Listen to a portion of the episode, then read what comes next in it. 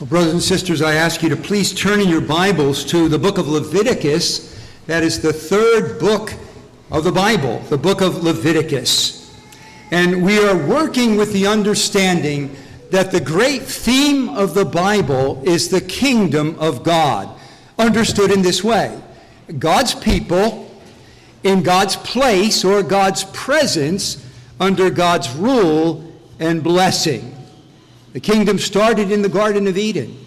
But because of the sins of our first parents, the kingdom was, in a sense, lost as they sinned and they were banished from the garden. But the promise of the eventual victory of God's kingdom comes early. Genesis 3:15, the first gospel promise, where we are told that someday a seed or descendant of a woman would crush the head of the seed of the serpent, who is the devil.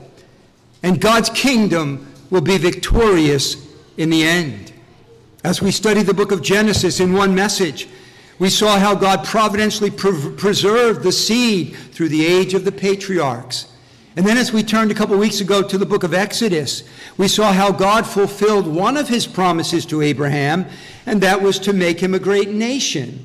He looked with pity upon his people the Hebrews suffering as slaves in Egypt, and supernaturally he sprang them to freedom after 400 years of slavery, and he entered into covenant with them on Mount Sinai. What is remarkable about that is that even after they had turned to blatant idolatry in the golden calf incident, God still agreed to be their people and to dwell with them. Now, as we come to Leviticus, we pick up where Exodus leaves off. Leviticus is going to give us further instructions that are given to Moses from the tent of meeting, from the tabernacle, for God's covenant people, Israel. And so Exodus leaves us with God coming and manifesting his presence in the tabernacle. He had them build a tabernacle, which would be the place where God would make known his presence to them. And Exodus 40, verse 34 says, After they built the tabernacle, then the cloud covered the tent of meeting, and the glory of the Lord filled the tabernacle. God came to dwell with his people. Now, Leviticus 1 1. Then the Lord called to Moses and spoke to him from the tent of meeting, saying, So Leviticus is what God continues to tell Moses about what his people need to know. And what we're going to see is that Leviticus is about a holy God dwelling with a holy people. Now, as to the content of this letter, one of the ways you can figure out the theme of any portion of Scripture, any book of the Bible, is to look for words or phrases that are repeated over and over again. That's one clue as to what that book or portion of Scripture is about.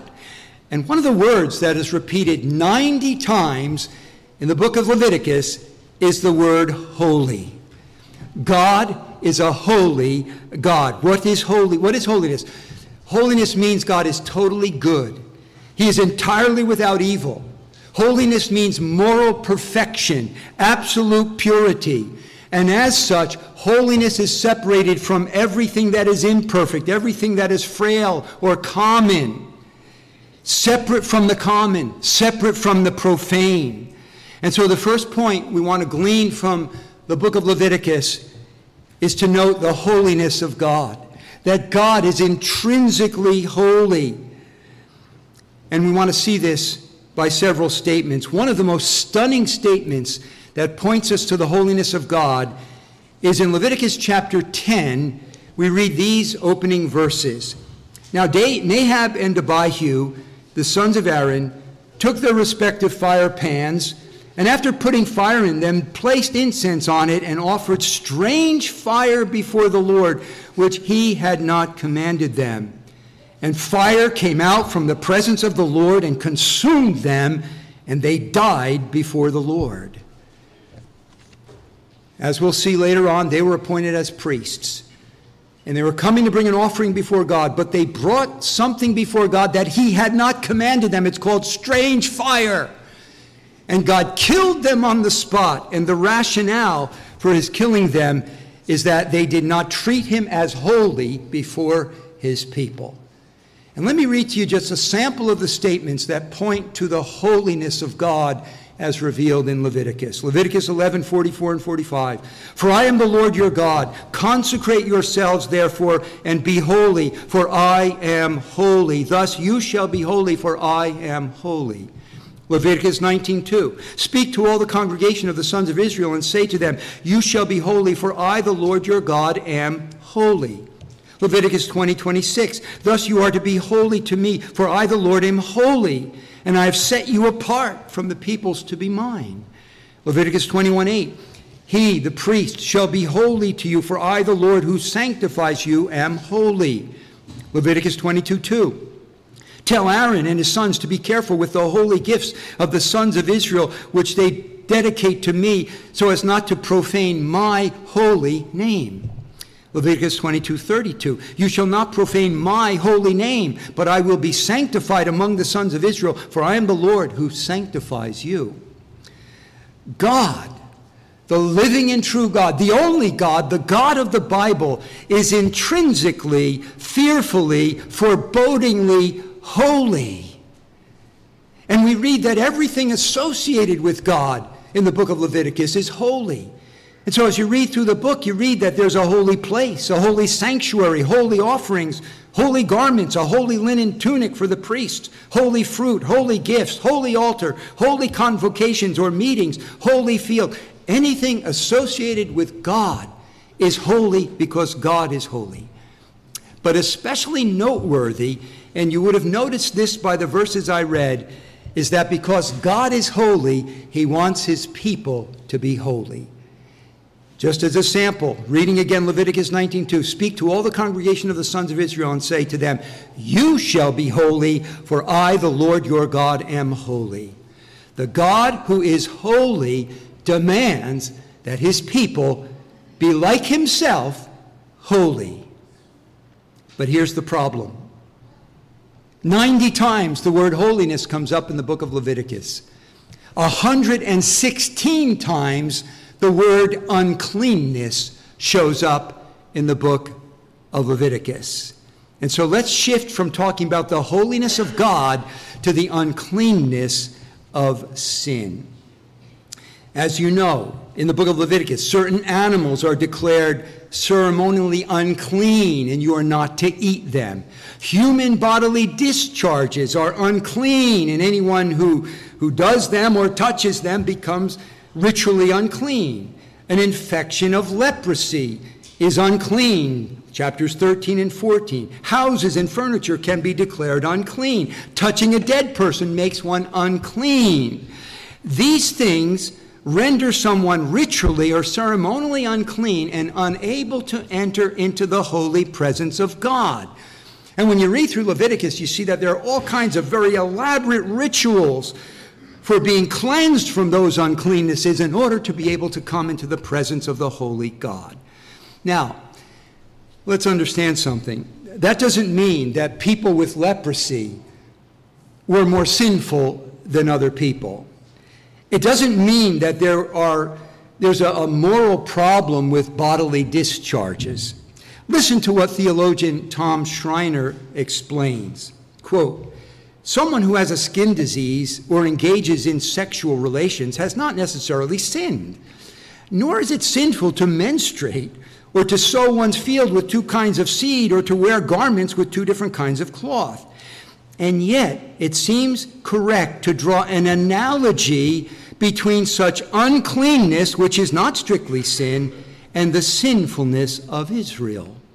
Israel's physical uncleanness testifies to its mortality and lack of wholeness and perfection, and is thus an emblem of sin. We are not surprised, therefore, to discover that later writers pick up the language of uncleanness and defilement to describe wickedness. You follow that? To be ceremonially unclean because of touching a dead body or being a leper doesn't mean in itself that you're morally sinful. But the picture of all these uncleannesses are a picture of the sinfulness of Israel. How do we know? Because David in Psalm 51, when he's confessing his sins of adultery and murder, he says, Cleanse me with hyssop. That was something used in the ceremonial law. It wasn't that the hyssop plant was going to cleanse him, but he's using the language of uncleanness to speak of his moral sinfulness of committing adultery and murder. Likewise, Isaiah in Isaiah 6 5, when he catches a sight of God high and lifted up in this temple, he says, I am a man of unclean lips. He uses the language of ceremonial uncleanness to talk about his moral sinfulness. Lord, I got a filthy mouth. And he uses the language of the ceremonial uncleanness. So, all these uncleannesses are a picture of the moral and spiritual uncleanness of the people of Israel. God is holy, but they are unclean. So, here, friends, is the question that Leviticus asks and answers How can they live in their uncleanness with a holy God? Or, more appropriately, how can a holy God live with a sinfully unclean people? That's the question that the book of Leviticus seeks to answer. God has entered into covenant with them. He has made them a nation. Leviticus 26:12 says, "I will also walk among you and be your God." But in order for that to happen, they must be a holy people.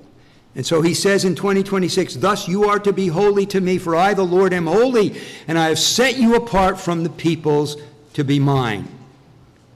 So, for the rest of our time, we're going to consider from the book of Leviticus how is it that God makes his people Israel holy so that he can dwell with them? And we're going to see three things involved in making Israel a holy people in order to dwell with a holy God. First of all, they need forgiveness of their sins. We'll call that expiation. Secondly, they're going to need a mediator between sinful them and a holy God. We'll call that mediation. And thirdly, they need to be holy in their lifestyle like God is holy. We'll call that consecration. So let's consider now the holiness of God's people. First of all, expiation. And expiation means the removal of guilt or wrong, atonement. And the first seven chapters of Leviticus present us with five kinds of offerings that the people are to make burn offerings and grain offerings and um, peace offerings and sin offerings and guilt or trespass offerings, and they're all for different purposes. Several of them to deal with sin. One of them deals with unintentional sins. The other is an offering made for more serious sins. But I want you to consider several of the elements involved in these offerings that are made for sin. First of all, there is the laying on of hands. And we read that in the early chapters. I'll give you just an example from Leviticus 8. We can turn in many places, but just some samples. Leviticus 8:14. Then he brought the bull of the sin offering, and Aaron and his sons laid their hands on the head of the bull of the sin offering. Verse 18 Then he presented the ram of the burnt offering, and Aaron and his sons laid their hands on the head of the ram. One of the things we see is that there's the laying on of hands of these animals. What does that signify? It signifies a transfer of the sin of the worshiper to the animal. That's what laying on of hands symbolizes.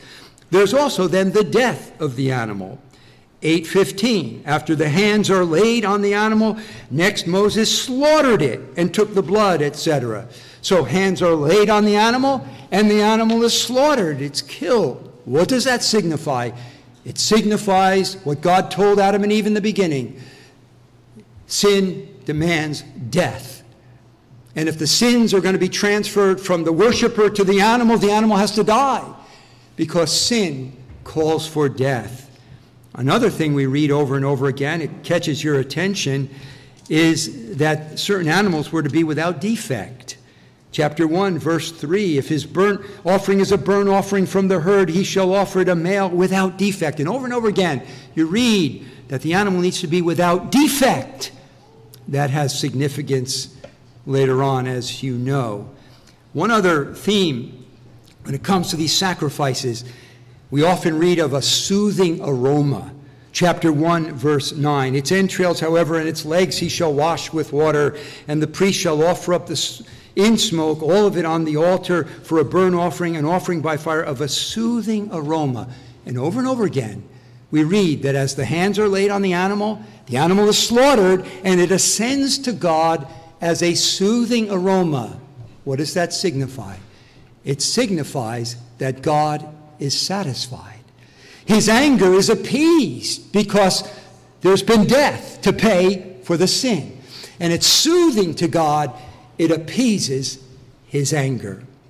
So, summing this up, the animals that were sacrificed served as a substitute for the worshiper. The sins of the worshiper are transferred to the animal, and it dies in the place of the sinner to appease God's righteous anger toward the sinner. And not just any animal will do.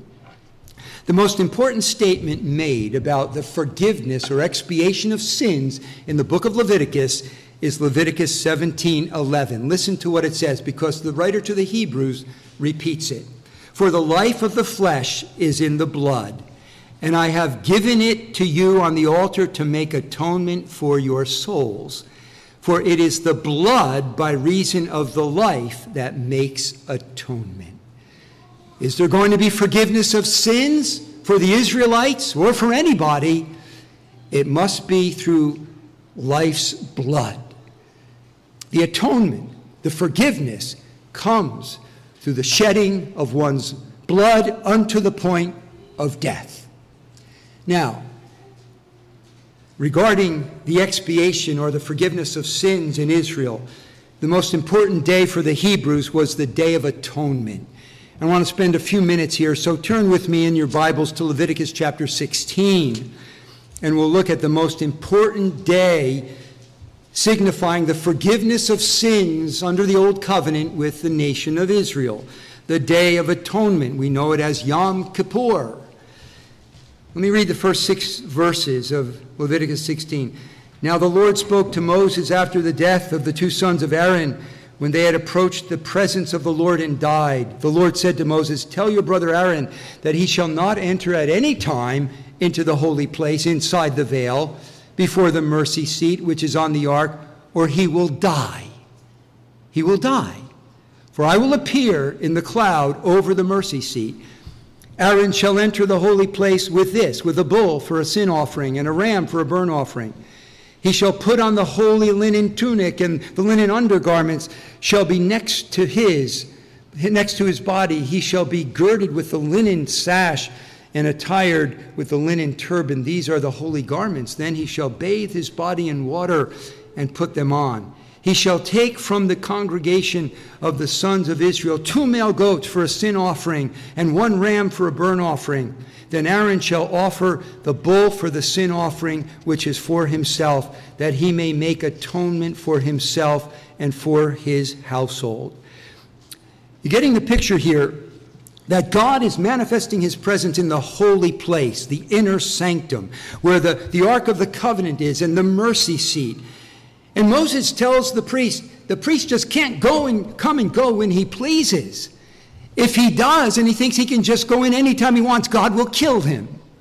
He needs to go into the holy place one time a year. And to paraphrase what he goes on to say in this chapter, is he needs to go in and first he needs to make an offering for himself and his household. Because he, the priest, is himself sinful. Notice he's dressed in plain linen garments, he's dressed like a servant. One of the commentators points out that the priest's garments were otherwise very fancy. And he says, when the priest is before his fellow man, he's something special. But when he goes into the holy place, he dresses like a servant because before God, he's just another sinner. Nothing special there. And so his clothing is not the special clothing he wears in front of the people, it's just plain linen because he's a sinner that needs to be cleansed as well as the people. He brings a bull for his own cleansing and the cleansing of his household. He brings two goats. He goes on to say that His hands are laid on one goat, symbolizing the transfer of the sins of the people to that goat, and that goat is killed. Then he takes the other goat, called the scapegoat. He lays his hands on that goat, and that goat is sent away into the wilderness, symbolizing that God has sent away the people's sins. And isn't that what the Bible tells us about our sins? They're buried in the deepest sea. Psalm 103 As far as the east is from the west, so far God has removed our sins from us. And it symbolized the sending away of sin. That, and we're also told that there was a cloud over the mercy seat because if the priest were to gaze at God, he would die. And so the Day of Atonement points us further to the holiness of God. How unapproachably holy God is. Even the high priest could only go in once a year in a very detailed and prescribed way, making atonement for his own sins and the sins of his household, and then for the sins of the people. That was to be their yearly practice and celebration. Yom Kippur, the Day of Atonement. It certainly points us to the holiness of God. It also, however, points us to the grace of God. There is a way for man's sins to be paid for. There is a, sin, a way for Israel's sins to be paid for. But listen, it's got to be God's way. Because when Nadab and Abihu, the two priestly sons of Aaron, tried to come to God in some clever, creative way, bringing strange fire something God had not commanded, God struck them dead on the spot.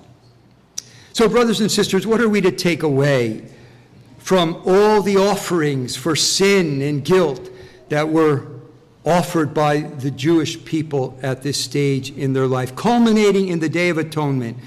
Well, we have this great principle of Leviticus 17:11, the blood by reason of the life makes atonement. There's only one way to have your sins forgiven, expiated, atoned for, and that's by the blood of a sacrifice, a substitute. Sin demands death, and you must come with a sacrifice to pay for your sins. And Israel would have made hundreds of thousands of sacrifices and spilled millions of gallons of blood for their sins to be expiated. But we ask, what about us? We don't live under the old covenant, under the Mosaic covenant. We live under the new covenant. What is true of us? The glorious truth is that there is one sacrifice for sin that has put an end to all of those animal sacrifices. Listen to the book of Hebrews as I read a few portions. Hebrews 9:22. And according to the law, one may almost say, all things are cleansed with blood, and without shedding of blood, there's no forgiveness. The writer is echoing Leviticus 17:11. Without shedding of blood, there's no forgiveness. But then it goes on to say, what blood? We ask, what blood? Chapter 10 of Hebrews. For the law, since it was only a shadow of the good things to come, and not the very form of things, can never, by the same sacrifices which they offer continually, year by year, make perfect those who draw near. Otherwise, would they not have ceased to be offered, because the worshippers, having once been cleansed, would no longer have have had consciousness of sins. But in those sacrifices, there is a reminder of sins year by year. Listen to this for it is impossible for the blood of bulls and goats to take away sins. All those bulls, all those goats, all those rams and lambs never took away one sin. Well, then, why were they offered? Well, a little, little later on in Hebrews 10, we read this, beginning at verse 19. Therefore, brethren, since we have confidence to enter the holy place by the blood of Jesus, by a new and living way which he inaugurated for us through the veil that is his flesh, since we have a great high priest or priest over the house of God, let us draw near with a sincere heart and full assurance of faith, having our hearts sprinkled clean from an evil conscience and our bodies washed with pure water. Why were those sacrifices offered? If they could never take away sins, because they prefigured and pointed forward to the one sacrifice that was effective to take away sin, and that was the death of Jesus. And so, brothers and sisters, there are no more animal sacrifices. Jesus Christ has put an end to that whole system. His sacrifice was the final sacrifice and the only sacrifice we need for the expiation or forgiveness of our sins. And so, like the hymn says, I need no other argument, I need no other plea. We can say, I need no other sacrifice. It is enough that Jesus died and that he died for me. And so, expiation. If a holy God's going to live with an unclean people, they need to have their sins forgiven. They need to have them expiated by the shedding of blood. But they also needed mediation. They also needed priests. And Exodus, Leviticus 8 makes it clear that God has appointed Aaron and his sons and his descendants to be the priestly line. They needed priests. And oh my, when you read through Leviticus, how elaborate is the ceremony that is undergone to appoint these priests. And I'm not going to take you there. I'm just going to rattle off some of the details. There's washings they go through, garments they wear, a tunic, a sash, a robe, an ephod, a breastpiece, Urim and Thummim, a turban with a golden crown, the anointings of the tabernacle, all that was in it and Aaron and his sons are anointed. This is in chapter 8 through 10. Offerings of a bull, of a sin offering, the blood on the horns of the altar, fat offered up, the hide burned outside the camp, the ram as a burnt offering, a second ram of ordination, the blood applied to the right ear lobe and to the right thumb and to the big toe of the right foot of the priest. All this shows that the priests themselves needed to be cleansed. You come to chapter 9 and it talks about all kinds of offerings, a lot of blood being spilled of a goat and a calf and a lamb and an ox and a ram, and all kinds of sin offerings and burnt offerings and peace offerings. Elaborate ceremony to anoint these priests to be mediators between unclean people and a holy God. And get to the end of all that, all that detailed instruction followed by Moses and Aaron, and God is very pleased. Because we read at the end of chapter 9 Then Aaron lifted up his hands toward the people and blessed them. And he stepped down after making the sin offering and the burnt offering and the peace offerings. Moses and Aaron went into the tent of meeting. When they came out and blessed the people, the glory of the Lord appeared to all the people. Then fire came down from before the Lord and consumed the burnt offering and the portions of fat. God was pleased. God said, I accept what you've done in anointing these priests. He came down and consumed the sacrifices, showing he was pleased. What is the lesson for us regarding this mediation of priests? Well, the lesson for us, brothers and sisters, is that under the new covenant, we don't need any human priests anymore. 1 Timothy 2:15 5 says there is one God and one mediator between God and man, the man Christ Jesus. Not only has Jesus' death put an end to all the animal sacrifices, his death put an end to earthly human priests. He was the self sacrificing high priest, and he is all that we need. Some of us grew up as Roman Catholics where we were told to go to a little box and confess our sins to a man, a priest, who would then tell us the prayers to make so we could be forgiven, because the priest was serving as a mediator between us and God. Friends, that is so backward and so wicked. What an insult to Jesus. He is the only priest we need, He is the only way of access to God. In fact, not only is He the high priest, but the Bible says all Christians are priests. We are a royal priesthood. We're a kingdom of priests because we all have direct access to God through Jesus Christ. Away with confession to a priest, away with penance, all those man made traditions. Priesthood is fulfilled in Jesus. But you know, you need to come the right way.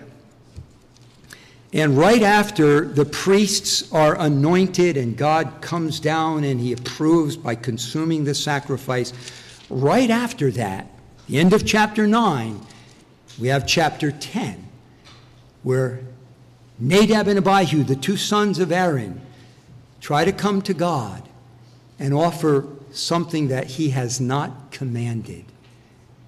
Again, Leviticus 10. Now Nadab and Abihu, the sons of Aaron, took their respective fire pans, and after putting fire to them in them, placed incense on it and burned eh, on it and offered strange fire before the Lord. What is that strange fire? All we know, it was something God had not commanded. And what happened? And fire came down from the presence of the Lord and consumed them, and they died before the Lord. He didn't consume the sacrifice, showing his pleasure, he consumed them on the spot because they tried to come to God in a way that God had not prescribed. Friends, what is the application for us? One of the obvious ob- applications is if you're going to come to God, you've got to come the way God commands and appoints. And there's only one way to come to God, and that is through Jesus Christ.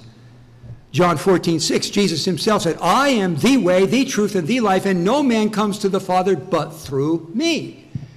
Peter says in Acts 4:12, neither is there salvation in any other, for there is no other name under heaven given among men whereby you must be saved. The Apostle John says in his first letter, He who has the Son has life. He who does not have the Son of God does not have life. So if we're going to come to God, we need to come in the way He appointed, and that is through Jesus Christ. And so, taking these two passages in juxtaposition, chapter 9, where God is pleased and He consumes the sacrifice, the offering and chapter 10, where God is not pleased and he consumes the worshipers, it leaves us with two choices. It leaves every human being with two choices. Either you come to God with the appointed and proper sacrifice, namely Jesus, and say, God, I'm trusting in Jesus who paid for my sins, and God will accept you. Or you try to come apart from Jesus, and God will consume you with his wrath. Either you trust in Jesus and let Jesus, who was consumed on the cross by God's wrath, be your offering, or you try to come to God apart from Jesus, and God will consume you in his wrath. That's the lesson learned from that scenario. But perhaps there's another application. Some try to say that we have evidence here for the regulative principle of worship, that we are to come to God in worship by the way that He has commanded. Don't try to be clever and creative like Nadab and Abihu. We should do what God wants in our worship. And I would say this, and I hope this is the balance of truth.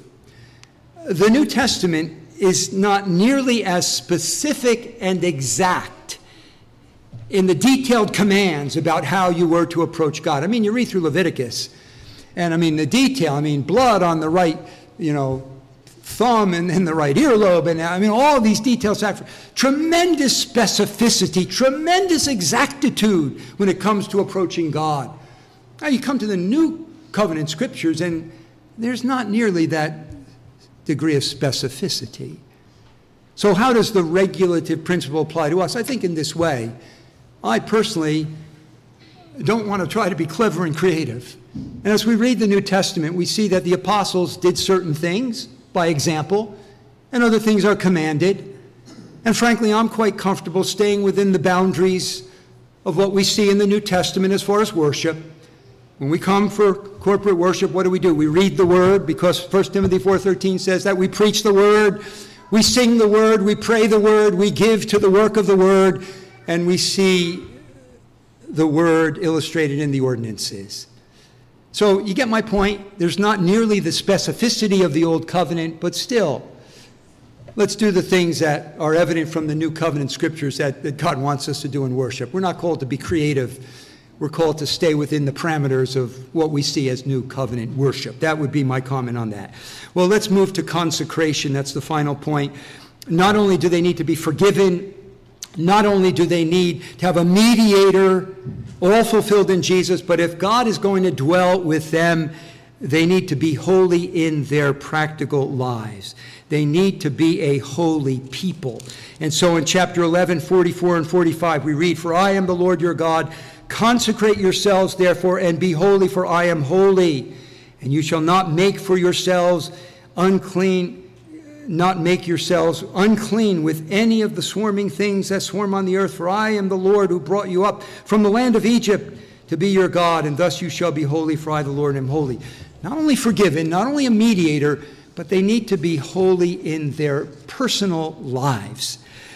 And what did that mean for everyday life of the Israelite? Well, as you read through the book of Leviticus, it means a lot of things.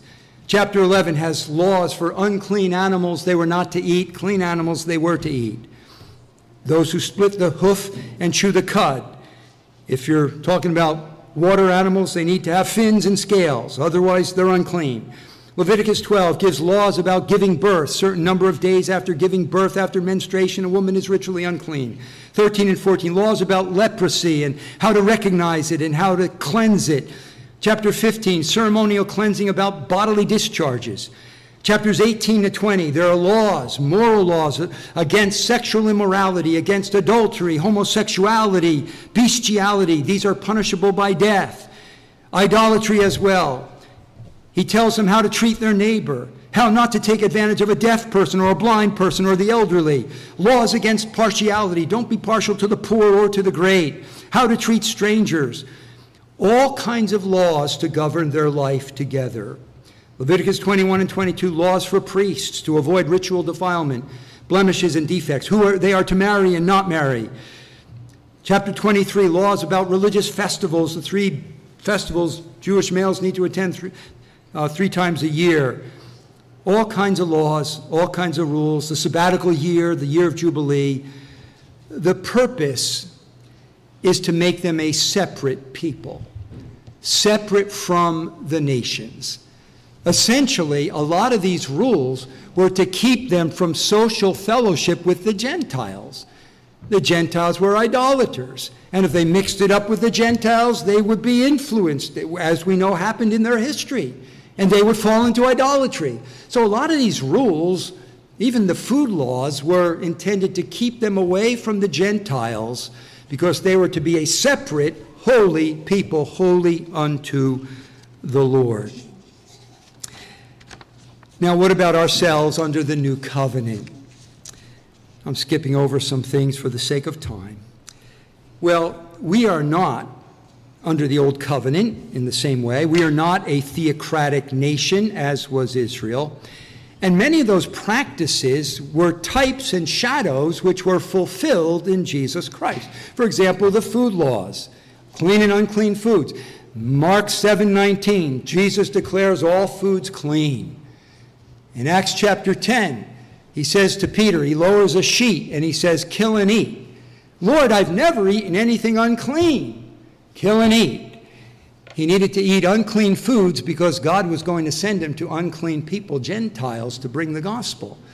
Because he's not under the old covenant anymore. He didn't need to be kept separate from Gentiles. So I want you to eat unclean foods which were formerly forbidden because I'm going to send you to unclean people. We already saw that uh, the priesthood is fulfilled in Jesus. The sacrifices are fulfilled in Jesus. Colossians 2 says, Let no one judge you when it comes to an annual festival or a, a, a monthly feast or, or a Sabbath. The, the sabbatical system is no longer in play as it was under Moses. And so much of what was given to them ceremonially has been fulfilled in Jesus, and we're not under that. If you see some person who may be eating clean foods to follow the Levitical code, if they're doing it for health reasons, that's their liberty. If they're doing it for religious reasons, they're retrogressive. They're living in the past. All foods are clean. You can do it for anything you want for health reasons, but not religiously. That's legalism. But let me make some concluding applications, including the fact that we are still to live holy lives. Some concluding applications from the book of Leviticus. One thing we see is the unapproachable holiness of God, don't we? I mean, the New Testament says it's a terrifying thing to fall into the hands of the living God. Our God is a consuming fire, but we need the Old Testament narratives to vivify that to our minds. How holy is God? How unapproachable is God? If that priest made a misstep, if he went in when he shouldn't go in, if he gazed when he shouldn't gaze, he would die in the presence of God. Nadab and Abihu, priests, they offer something God didn't command it, and he strikes them dead. God is holy, unapproachably holy. Certainly, we see from Leviticus the seriousness of sin. The Lord made it a tedious, laborious, elaborate process to approach Him acceptably. So many steps needed to be taken, so much blood needed to be spilled, so much violence. Why? Because we are so vile and so wretched and so offensive and so obnoxious to God in our sin that all that needs to be done to atone for it. But then, thirdly, don't we appreciate the gloriousness of the cross of Christ?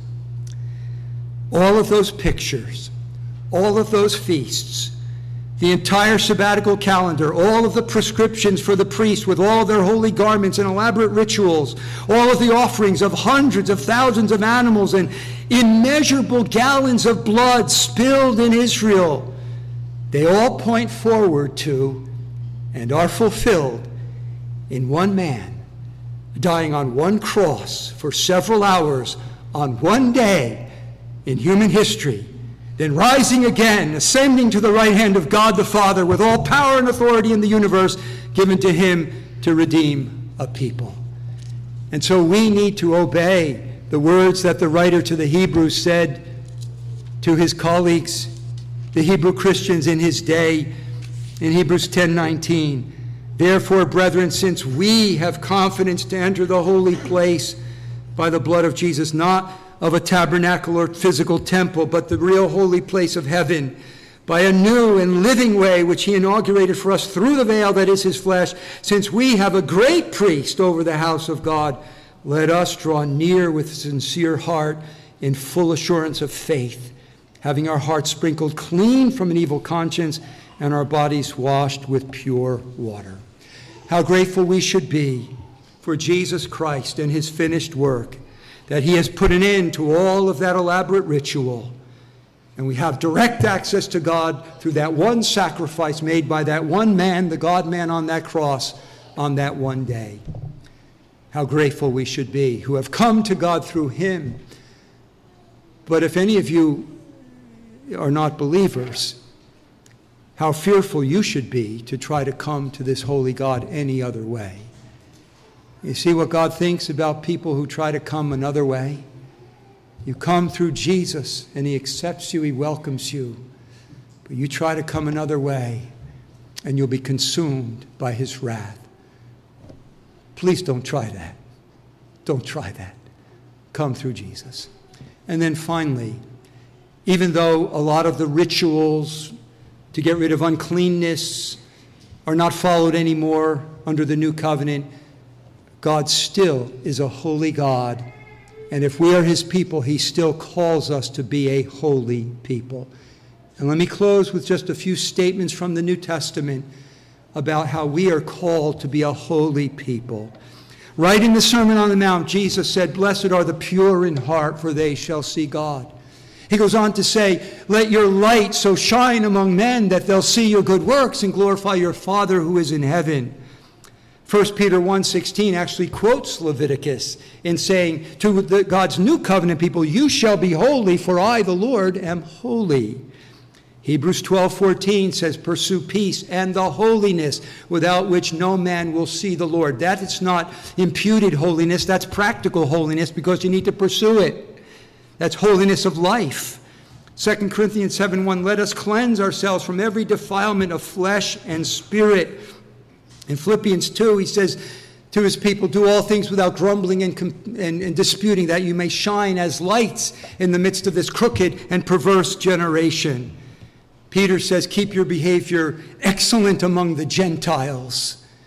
And Paul indicts his fellow Jews by saying, The name of God is blasphemed among the Gentiles because of you. But you know, Even though we're called to be holy like God's old covenant people, we have an edge on them. There in Exodus or Leviticus 22, he says, You're to be holy. I, the Lord, am the one who sanctifies you. We have much greater power now than they had because God is at work in us to will and to work for his good pleasure.